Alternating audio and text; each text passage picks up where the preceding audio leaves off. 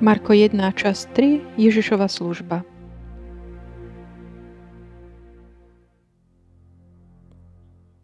A práve bol v ich synagóge človek posadnutý nečistým duchom. Ten vykríkol, čo ťa do nás, Ježiš Nazarecký? Prišiel si nás zničiť? Viem, kto si, Boží svetý. Ježiš mu prísne rozkázal, mlč a vyjdi z neho. Nečistý duch ním zalomcoval a s veľkým krikom z neho vyšiel. Všetci sa čudovali a jeden druhého sa vypytovali. Čo je to? Nové učenie s mocou? Aj nečistým duchom rozkazuje a poslúchajú ho.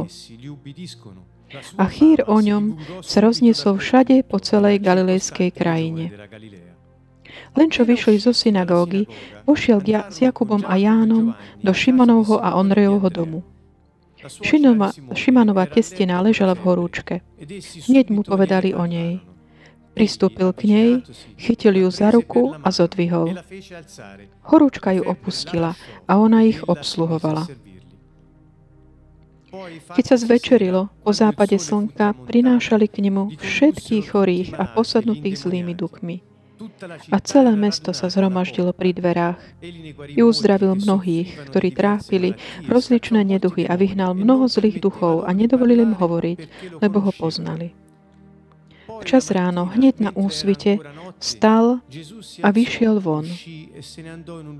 Uťahol sa na pusté miesto a tam sa modlil. Šimon a tí, čo boli s ním, pobrali sa za ním. Hneď ho našli a povedali mu, všetci ťa hľadajú. On im odvetil, poďme inde, do susedných dedín, aby som aj tam kázal. Veď na to som prišiel. A chodil po celej Galilei, kázal v ich synagógach a vyháňal zlých duchov. Tu prišiel k nemu istý malomocný a na kolená ho prosil. Ak chceš, môžeš ma očistiť. Ježiš sa zľutoval nad ním. Vystrel ruku, dotkol sa ho a povedal mu, chcem, buď čistý. Malovocenstvo z neho hneď zmizlo a bol čistý. Potom mu prísne pohrozil i hneď ho poslal preč a povedal mu, daj si pozor a nikomu nič nehovor, ale choď, ukáž sa kňazovi a prinies za svoje očistenie obetu, ktorú predpísal Mojžiš. Im na svedectvo. Lenže on, sotvo odišiel, začal všade hovoriť a rozchyrovať, čo sa stalo. Takže Ježiš už nemohol verejne vojsť do mesta, ale zdržiaval sa vonku na opustených miestach. No i tak prichádzali k nemu ľudia zo všadial. Srdečný pozdrav všetkým zo Sieny z Kanton Nuovo. Opäť sme spolu, aby sme pokračovali v našich rozhovoroch o Evangeliu podľa Marka. Toto Evangelium sa zdá také strohé, zdanlivé, ale je také bohaté, hutné na udalosti, ktoré nás tak uvádzajú do tej dimenzie Ješu, Božieho služobníka, služobníka Jahveho, ktoré je plné zázrakov a divov. Je to tá postava, ktorú Marko nám takto predstavuje. Je to on, ktorý prináša tiež dobrú, dobrú správu. Začína tým, hovorí, že začiatok Evanielia je Ježiša, Mesiáša, Božieho syna. Vo verši 23, kapitole 1, kde dnes večer začíname, nachádzame prvý taký prípad alebo prí, príbeh o tom oslobodzení alebo tej zjavnej autorite nad démonmi a, zo strany Ježiša. Čiže je to príbeh, ktorý hneď tak priťahuje pozornosť mno, tých, ktorí boli tam prítomní z, z rôznych dôvodov. Prvý bol, že sa konal, jednalo o taký prípad oslobodenia a uzdravenia v sobotu vo, v synagóge. A druhý dôvod je, že, to, že išlo o vyučovanie, ktoré bolo dané s mocou a autoritou. Kde ten, ktorý vyučoval, aj dával do praxe to, čo učí a demonstruje to, že je to pravda, pretože sa to reálne deje. Tretí dôvod je, že jeho sláva sa začína tak šíriť všade. Až tak, že na konci nachádzame v nasledujúcich veršoch napísané, všetci prichádzali k nemu, aby boli uzdravení a oslobodení. Všetci ho hľadali. A toto nás privádza k takému rozmýšľaniu, zamýšľaniu sa, čo to znamená byť v službe pre Boha a pre ľudí. Tá služba, ktorú Ježiš realizoval. Vo verši 23 čítame, že v tej chvíli, počas toho, ako vyučoval, bol v synagóge, učil o Božom slove. Ježiš sám to robil, že, ako sme si povedali minule, že ten fakt, že tí druhí žasli nad ním,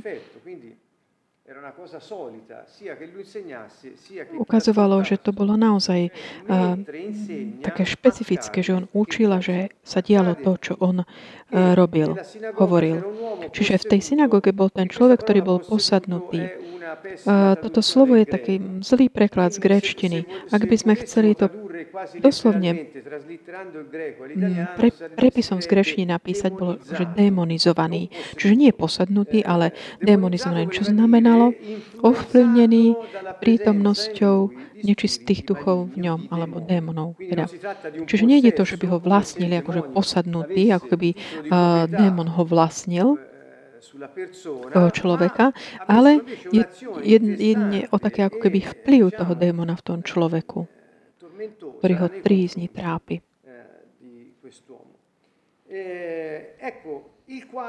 A čiže tento démon začal kričať, že počas toho, ako Ježiš vyučoval, tento človek začal kričať. Čo ťa do nás, Ježiš Nazarecký? Chcel by som hneď ukázať toto že začal vola, vykriknúť sa, ne, nechápe dobre, či sa týka človeka alebo toho nečistého ducha, ktorý ho trápil ktorý pôsobil svojou démonskou aktivitou v ňom.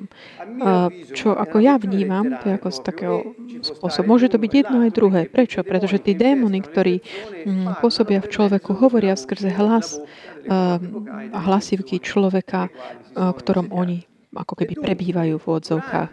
Počas tohto vyučovania teda tento človek, samozrejme ten človek začne volať, ale je to nečistý duch, ktorý prehovára skrze neho. Prečo? Pretože hovorí, čo je medzi, čo ťa do nás je, že prišiel si nás ničiť. Čiže, čiže nie je to taký ako že ten pluralis majestáty, či ako keby hovoril ten človek v možnom čísle, ale v nos, to také na, do nás sa týka tých zlých duchov, ktorí boli v ňom. Alebo ten démon hovorí tým, že že on teda je triznený, trápený tým Mesiášom a možno aj pripája k tomu svojmu volaniu aj druhých. Čiže čo je ťa do nás, Ježiš Nazarecký? Čiže Ješua di Nazaret, Ježiš Nazarecký. Ješua a Nazori. Čo to znamená?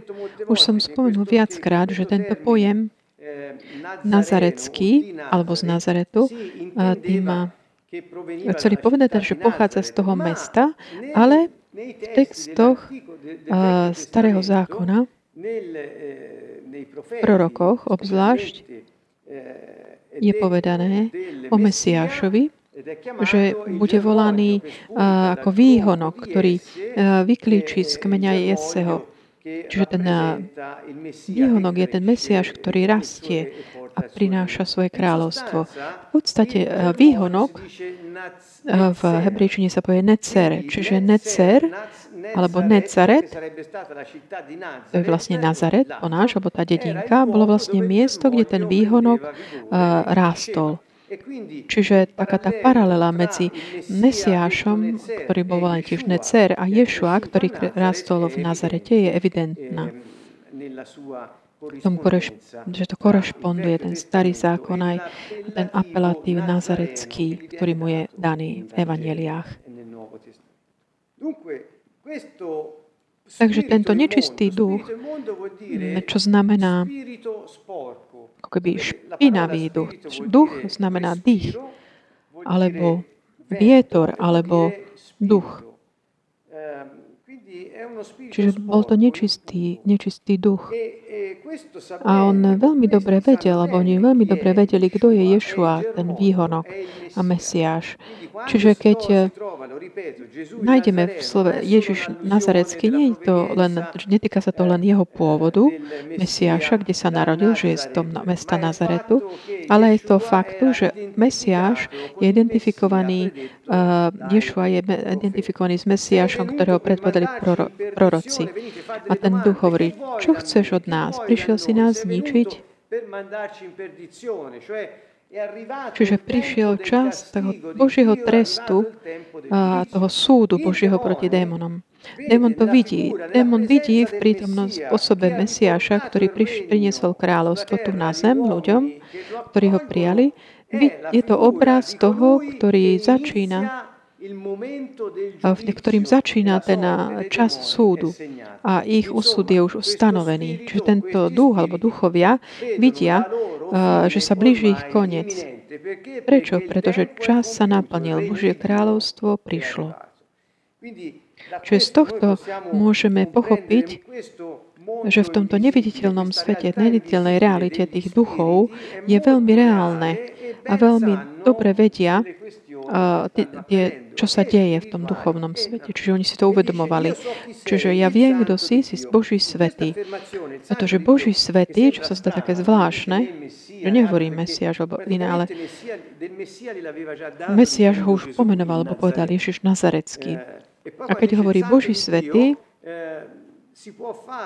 Môžeme si to prirovnať, aj keď nie je úplne, úplne prekrývajúce, ale je to veľmi podobné s takom tom tvrdení, ktorý robí tá žena Sunamitka v druhej knihy kráľov v kapitole 4, kapitole 4 vo verše 9, kde ona, e, keď hovorí k Elizejovi, ktorý prišiel do jej domu, ho apeluje na neho ako keby, hovorí mu, že ty si svetý, Boží svetý muž. Teda Ježiš napomenul potom tohto ducha a povedal mu mlč a vyjdi z neho. Čiže vidíme hneď, že Ježiš neodpovie na otázky, ktoré, ako by som povedal, sú len také retorické, Čiže tento nečistý duch len tak volá, také, je to také volanie, také zúfale. Prišiel moment, kedy náš čas sa napadil, keď proste sme, budeme zničení. Je to až také zúfalé volanie. Neviem, či to vnímate aj vy. Čo sú také retorické otázky. Čo on vedel veľmi dobre, čo, čo má dočinenia s Mesiášom a už teda on, jeho čas sa naplnil. Autor zoberie, teda Ježiš si zoberie tú autoritu, neodpovie mu, ale len rozkáže použijúc tú moc, ktorú má vyhnú, vyhnať ho, povie mu moč. A ten nečistý duch tak zalomcuje tým človekom a veľk, s veľkým kríhom z neho vyjde. Z koho? Z toho muža, človeka, ktorý tam bol, ktorý bol um, tríznený jeho prítomnosťou. Čiže čo môžeme vidieť v týchto veršoch? Taký ten, že všetci sa čudovali okolo, že je to úplne evidentné, je to veľmi pochopiteľné. Prečo? Pretože tento človek, ktorý prehovoril, a, a bolo to slova, ktoré formoval on, ale zdrojom bol niekto iný, bolo to jasné. A na Ježišov príkaz tohto človeka potom vyšiel ten duch, lomnením zalomcované. A mocne zakričí, kto, ten človek alebo duch? Asi obaja. A ten duch potom teda vyjde. Čo teda sa udeje počas toho oslobodenia? Ktorú, ktorý Ježiš uh, robí. Udeje sa to, že ten démon sa ako keby stiažuje na, na to, čo, že on ho tam tri, trízni a je, obráti sa na Ježiša, ale Ježiš neodpovie a prikáže mu len, aby mlčal a aby odišiel. A on vyjde. Ale nie bez toho, aby zalomcoval tým človekom. To je ako keby mocný vietor vychádzal z toho úzkeho nejakého priestoru a ním tak zatrasie. Kto, ďaká Bohu, mm, je v tejto službe oslobodenia, keď viete, že my sa modlievame za oslobodenie, lebo nás to tak Ježiš vyučil, sme na to tak hrdí, hrdí, že môžeme konať tieto skutky spravodlivosti a vieme, že toto je také bežné, že sa to deje pri oslobodzovaní. Že nie je to niečo, čo sa dialo v časoch Ježiša, ale je to niečo, čo uh, doprevádza uh, mnohé uh, modlitby oslobodenia. Nie všetky, ale mnohé modlitby oslobodenia v mene Ježiš. Čiže všetci sa čudovali a pýtali sa dru- jeden druhého. Nie jeho. A tá otázka, aká bola, čo je toto? Čo sa to deje? A odpoveď je daná takým tým tvrdením, ktoré, takým výkrikom, ktoré hovoria nové učenie s mocou. A ďalej to popisujú. Aj nečistým duchom rozkazuje a oni ho poslúchajú. Čiže je tam otázka, také zvolanie a potom je popis toho, čo Ježiš robí. Čiže čo je to za autoritu? Je to autorita, ako sme povedali predtým, ktorá je v tom, že dáš do praxe to, eh, čo vyučoval. To slovo autorita v greckom texte čo je pôvodný, eh, pôvodná reč, v ktorom boli eh, nám odovzdané evanelia, je exusia, táto slovo autorita. Čiže toto slovo má mnoho významov, aj mnoho interpretácií. Ale jednoducho tak uzatvára v sebe ten koncept slobody vyjadriť vlastnú silu alebo moc. Ak na to takto vidíme, čiže takéto zvolanie, to nové učenie dané so slobodou vyjadriť vlastnú moc, silu. Ako niekto, kto nie je akoby podmienený nikým a ničím, ani prostredím, ktoré je okolo neho, ani je svojimi strachmi. On nie je podmienený ani ľuďmi, ktorých má pred sebou, ani duchmi ktorí často naopak eh, ako keby ľudia vyvolávajú strach v ľuďoch. Autorita Ježišova pozostávala z toho, že on je slobodný manifestovať svoj, svoj potenciál. A toto pre nás by malo byť takým veľkým vyučovaním. Tak ako to bolo aj pre tých, ktorí to videli vtedy, čo on robil.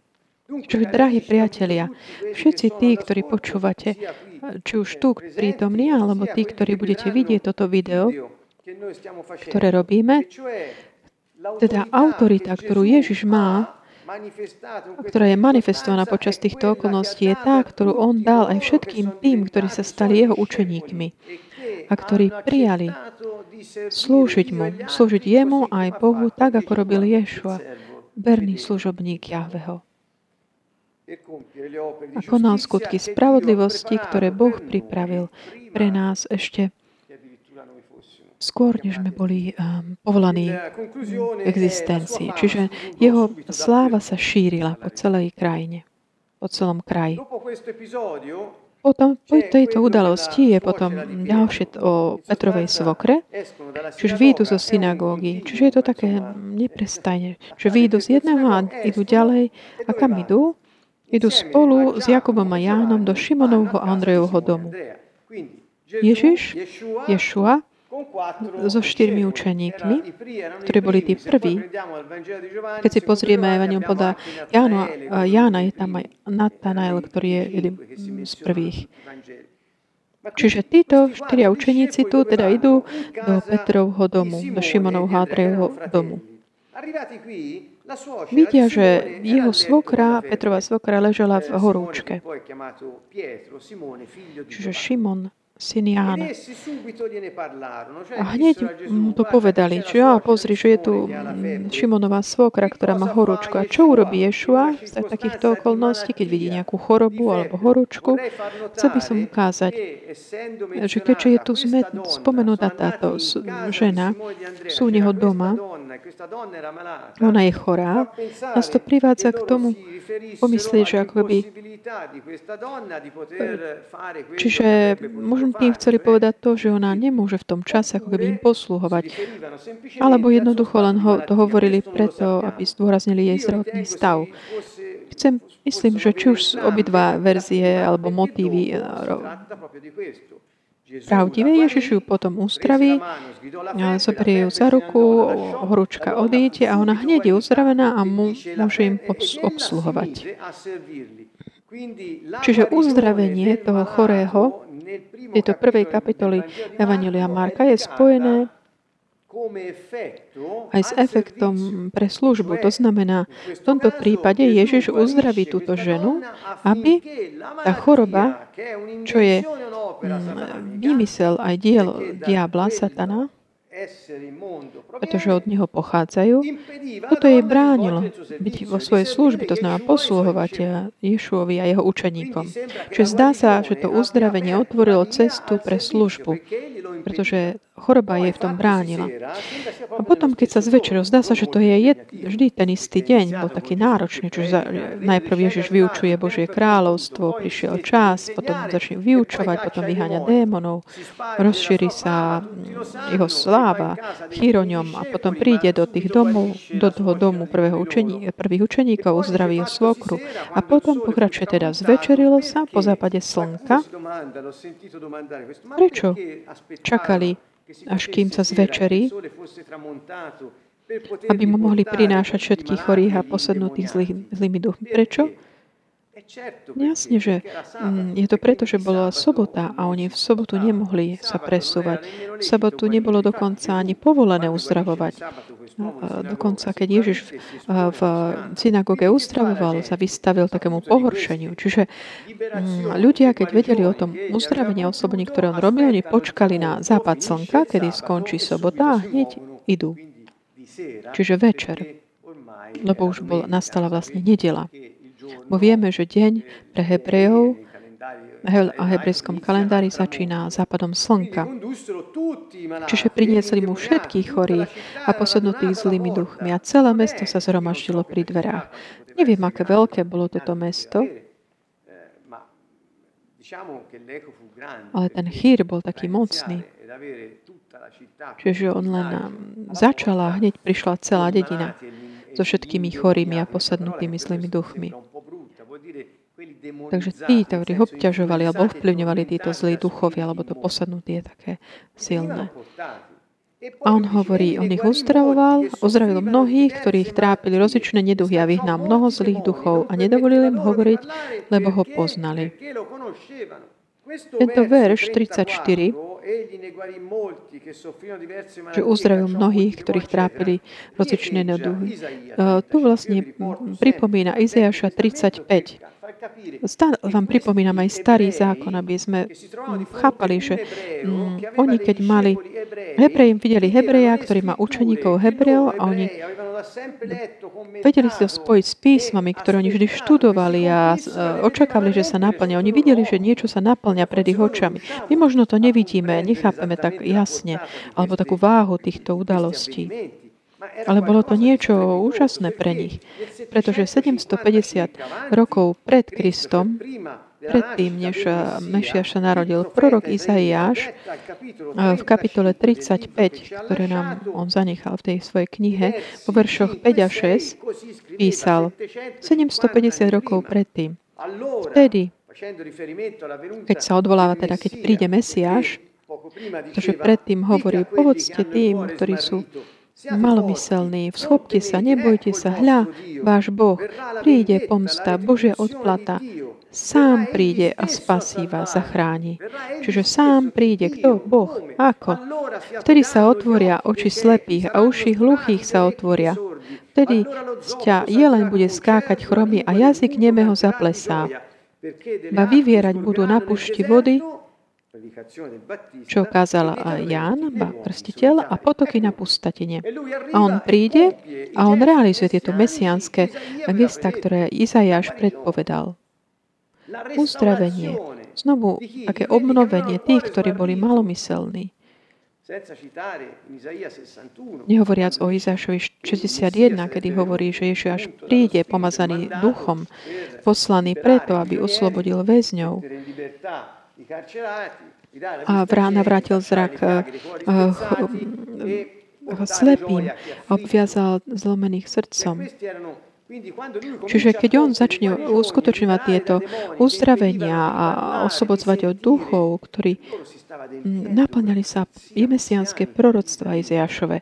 Preto, keď, eh, ak si pamätáte, keď Ján Krstiteľ bol uväznený kvôli Herodesovi a poslal svojich učeníkov, aby sa ho pýtali, si to ty, ktoré, ten, ktorého máme čakať, alebo máme čakať niekoho ďalšia, ďalšieho. Ale Ježiš mu neodpovedal priamo na otázku, ale povedal mu, povedzte Jánovi o tom, čo vidíte a čo počujete. Hluchí počujú, nemí hovoria, slepí vidia, chromí chodia. Čiže Izajaš 45 sa uskutoční skrze moju osobu. Povedzte to Jánovi.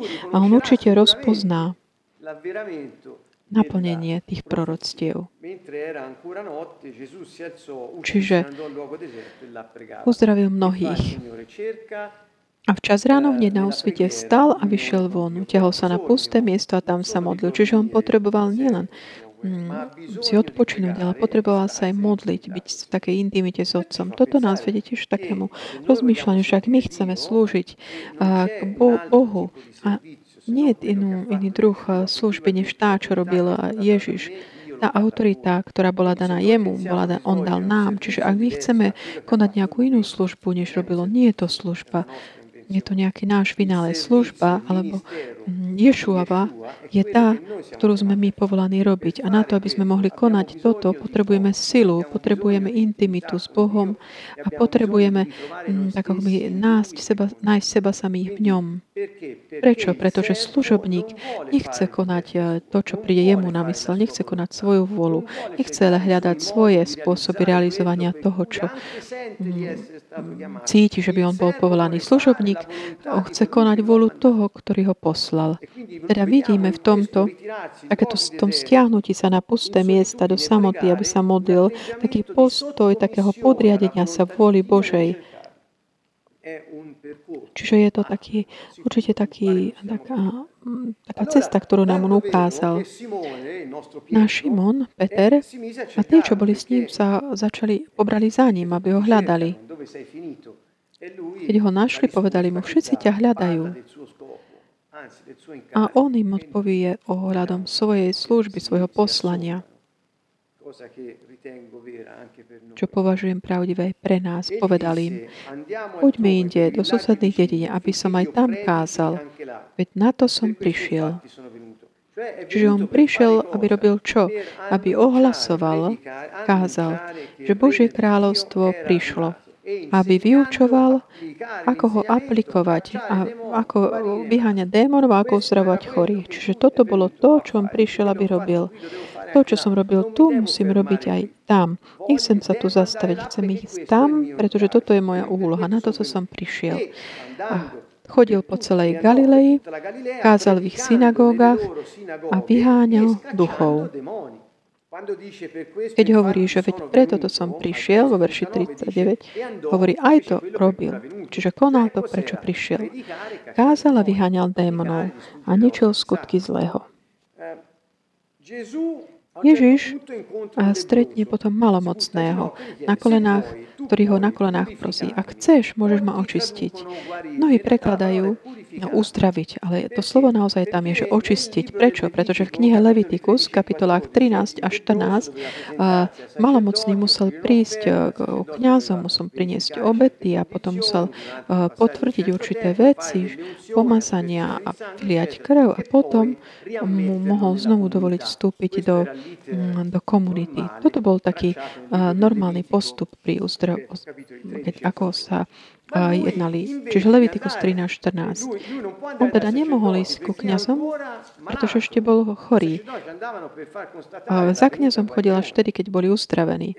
Čiže on kam ide? Chorý ide k Ježišovi a prosí ho, aby ho očistil. Nie, aby ho uzdravil. Prečo? Pretože lepra alebo malovcenstvo ako vážne, a iné vážne choroby kože v Biblii je, sú počiarkované ako aspekt taký vonkajší toho hriechu, ktorý je vnútorný. Čiže ako by to bol dôsledok, viditeľný dôsledok hriechu. Čiže ten pojem očistenie, ktoré tu sa potom opakuje, nás to odvoláva na takúto potrebu aj fyzického uzdravenia, aj na potrebu očistenia duchovného. Preto povie, neuz, nie, že uzdrav ma, ale očistí ma. Preto, že v súvislosti s malomocenstvom nebolo to len uzdravenie, ale aj o očistenie sa jednalo rituálne v kniažskej službe. Čiže on sa obráti na Ješu a na o, so zdravením a očistením, uznáva ho tým skrze to, že on je mocný král a že je aj kniaz, ktorý, ktorý môže toto uskutočniť. Toto čistenie a uzdravenie. A on sa zľutoval nad ním, vystrel ruku, dotkol sa a povedal, chcem, buď čistý. Čiže jeho otázka nebola, že prosím ťa, ale on hovorí, ak chceš, môžeš. Ježiš, čiže sú to dve slova. Ak chceš, čiže chcieť a môcť. Čiže tento muž sa obracia na Ježiša takým spôsobom, hm, povedal by som, veľmi dôležitým. Jediný taký ten, ako keby prekážka Božej moci môže byť jeho vôľa. Čiže tu z tohto chápeme, že Ježiš mu chce očistiť túto lepru, on chce uzdraviť, chce oslobocovať. A teda preto mu povie, chcem, buď čistý, pretože bol pohnutý súcitom. Čiže vidíme, že uzdravenie a očistenie sú ako keby im predchádza takéto, taký ten pocit súcitu spasiteľa Mesiaša, ktorý cíti súcit s tým človekom, je mu to ľúto a pre tomu človeka a urobí to. A teda malobcenstvo z neho nezmizlo, bol čistý. Ježiš mu ale potom hovorí, teraz ale nikomu nič nepovedz. Prečo? Pretože jeho čas ešte neprišiel. On sa snažil, ako by vstvočil Izajáš sám, nám hovorí o charaktere Mesiáša, že on nebude nejaký, mm, nenechá sa počuť na námestiach, nebude taký nejaký hlučný, ako keby. Bude to osoba, ktorá nebude žiť z, nejakého martekinku alebo po reklamy, ako možno vidíme dnes. Ale on koná ako keby od človeka k človeku, skôr tie okolnosti, skôr to, čo robí Duch Svetý. Čiže hovorí mu, tomuto človeku očistenému, že nie, nikomu to nehovor, ale choď ku kniazovi a prinie za svoje očistenie obetu. Tu hebreji mesiánsky pod, uh, počerkujú, že naozaj dodržiava uh, Tóru, pretože odporúča to, čo boli predpisy levické.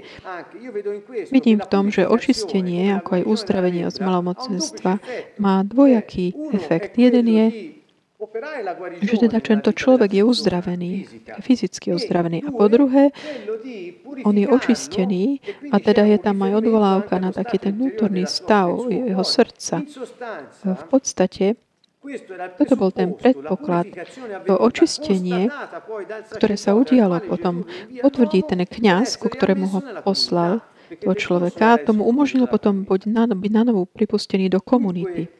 Čiže ten konečný cieľ, ako keby Ježišov v tom uzdravení, ten efekt, efekt uh, ozdravenia svokry bolo to, že mohla začať slúžiť. A efekt očistenia tohto malomocného je to, že on je znovu pripustený ako keby do toho spoločenstva, a nielen s Bohom, skrze očistenia, ale aj do spoločenstva s ľuďmi.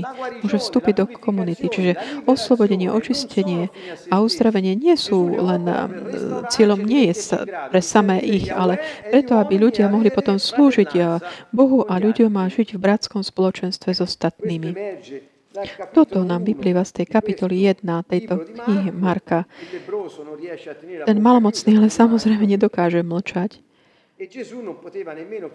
A Ježiš potom už nemohol ani verejne vstúpiť do mesta, ale vstršiaval sa na vonku na opustených miestach. tí, ktorí ho nachádzali, všetci chodili, aby boli s ním. Čiže na záver, kapitola 1 Evangelia podľa Marka. Nám rozpráva o úžasných skutkoch Ješua, služobníka Jahveho. A 5 je tých takých služobných aktivít, ktoré môžeme tu vidieť v tejto kapitole. U verši 15, kapitole 1, urobím taký sú, aby sme to zhrnuli, aby nám tento súhrn zostal, taká ten obraz jeho služby, ktorý Marko nám ponúka. Verš 15 hovorí to kázanie. Prvá vec, čo robí, Hovorí, naplnil sa čas a približil sa Božie kráľovstvo. Kajajte sa a verte, alebo majte dôveru v Evangelium, dobrú správu. Čiže toto je to skutok ohlasovania, ktorý poukazuje, ukazuje tú cestu pokáňa a vernej dôvery v dobrú správu. A druhá vec nachádzame, druhú vec nachádzame v verši 21 že oni prišli do Kafarnaumu a hneď v sobotu Ježiš vošiel do synagógy a tam učil. Čiže on vyučoval. Toto je druhá vec, ktorú robí. Čo to znamená vyučovať, učiť? Efektom satanského útlaku je taká nevedomosť, že zostáva temnota. Ježiš, ktorý bol práve svetlo, ktoré osvecuje každého človeka, on prišiel do tejto časti sveta, aby priniesol to svetlo tam, kde bola temnota a nevedomosť. Vyučovanie je to svetlo, ktoré vyháňa temnotu a umožní človeku poznať Jahveho ako skrze jeho slovo. Čiže prvá vec je uhlasovanie Božieho kráľovstva, druhá vyučovanie Božieho slova a inštrukcie inštrukcií, ktoré Boh dal svojmu ľudu a prináša ich s autoritou na svetlo. Tretia vec, ktorú robí vo verši 23, Ježiš je, vyháňa démonov aby zničil, ako hovorí Ján vo svojom prvom liste v kapitoli 3, verš 8, aby ničil skutky zlého. Čiže čo robil diabol v dôsledku hriechu? On si prisvojil, ako keby uzurpoval alebo zneužil človeka, ktorého Boh stvoril pre svoje ciele. Diabol týmto spôsobom ako by tak pokrivil človeka a zneužil ho. A Ježiš ale prišiel, aby zničil skutky diabla a znovu ustanoviť človeka na tú pozíciu, ktorú mal predtým. Ohľadom Boha a voči Bohu, voči človeku aj voči stvoreniu. Čiže vyháňať uh, duchov bola tá tretia vec, ktorú Ježiš robil.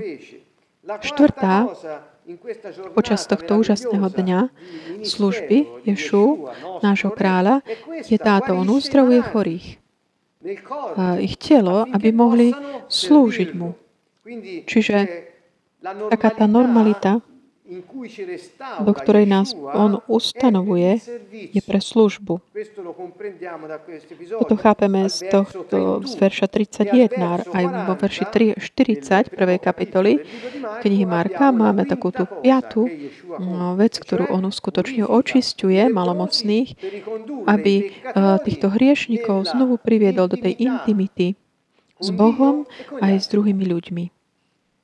Čiže 5 vecí úžasných, ktoré demonstrujú, manifestujú, aké aká bola úloha eh, Jahveho služobníka. Opakujem, ohlasovať Božie kráľovstvo, vyučovať, prinášať svetlo, aby boli zničené temnoty nevedomosti, vyháňať démonov, aby ľudia mohli byť znovu stanovení do ich eh, takej tej podobnosti s Bohom, uzdravovať chorých, aby mohli mu slúžiť, a očisťovať malomocných, aby hriešnikov mohol znovu priviesť do intimity s Bohom a s druhými ľuďmi. Toto je to, čo aj my sme povolaní, aby sme robili. My sme povolaní, aby sme ohlasovali, vyučovali, vyháňali démonov, uzdravovali chorých a očisťovali malomocných, aby sme pomáhali tým, ktorí sú v hriechu, aby z toho vyšli a ako hovorí na počiatku, ohlasovali aj Božie kráľovstvo, aby sa kajali a po kajúcnosti aj vložili svoju dôveru v dobrú správu kráľovstva. Čiže uh, církev dnes to je to telo Ježišove, pretože v nás žije jeho duch. Je, církev je povolaná robiť to, čo robil on, pretože v nás on, Duch Svetý, je Jahua, pokračuje vo svojej misii. Božieho služobníka, spasiteľa. Čiže týmto vás zdravíme, dúfajúc, že sme vo vás vzbudili túžbu tak eh, sa podujať, vstúpiť do tejto pravdy a do vášho povolania, aby každý z nás mohol realizovať, uskutočniť podľa Božieho plánu eh, svoju úlohu, poslanie a de- konať všetko to, čo Boh pripravil. Zdravím vás zo Sieny z Kantonovo bratským objatím.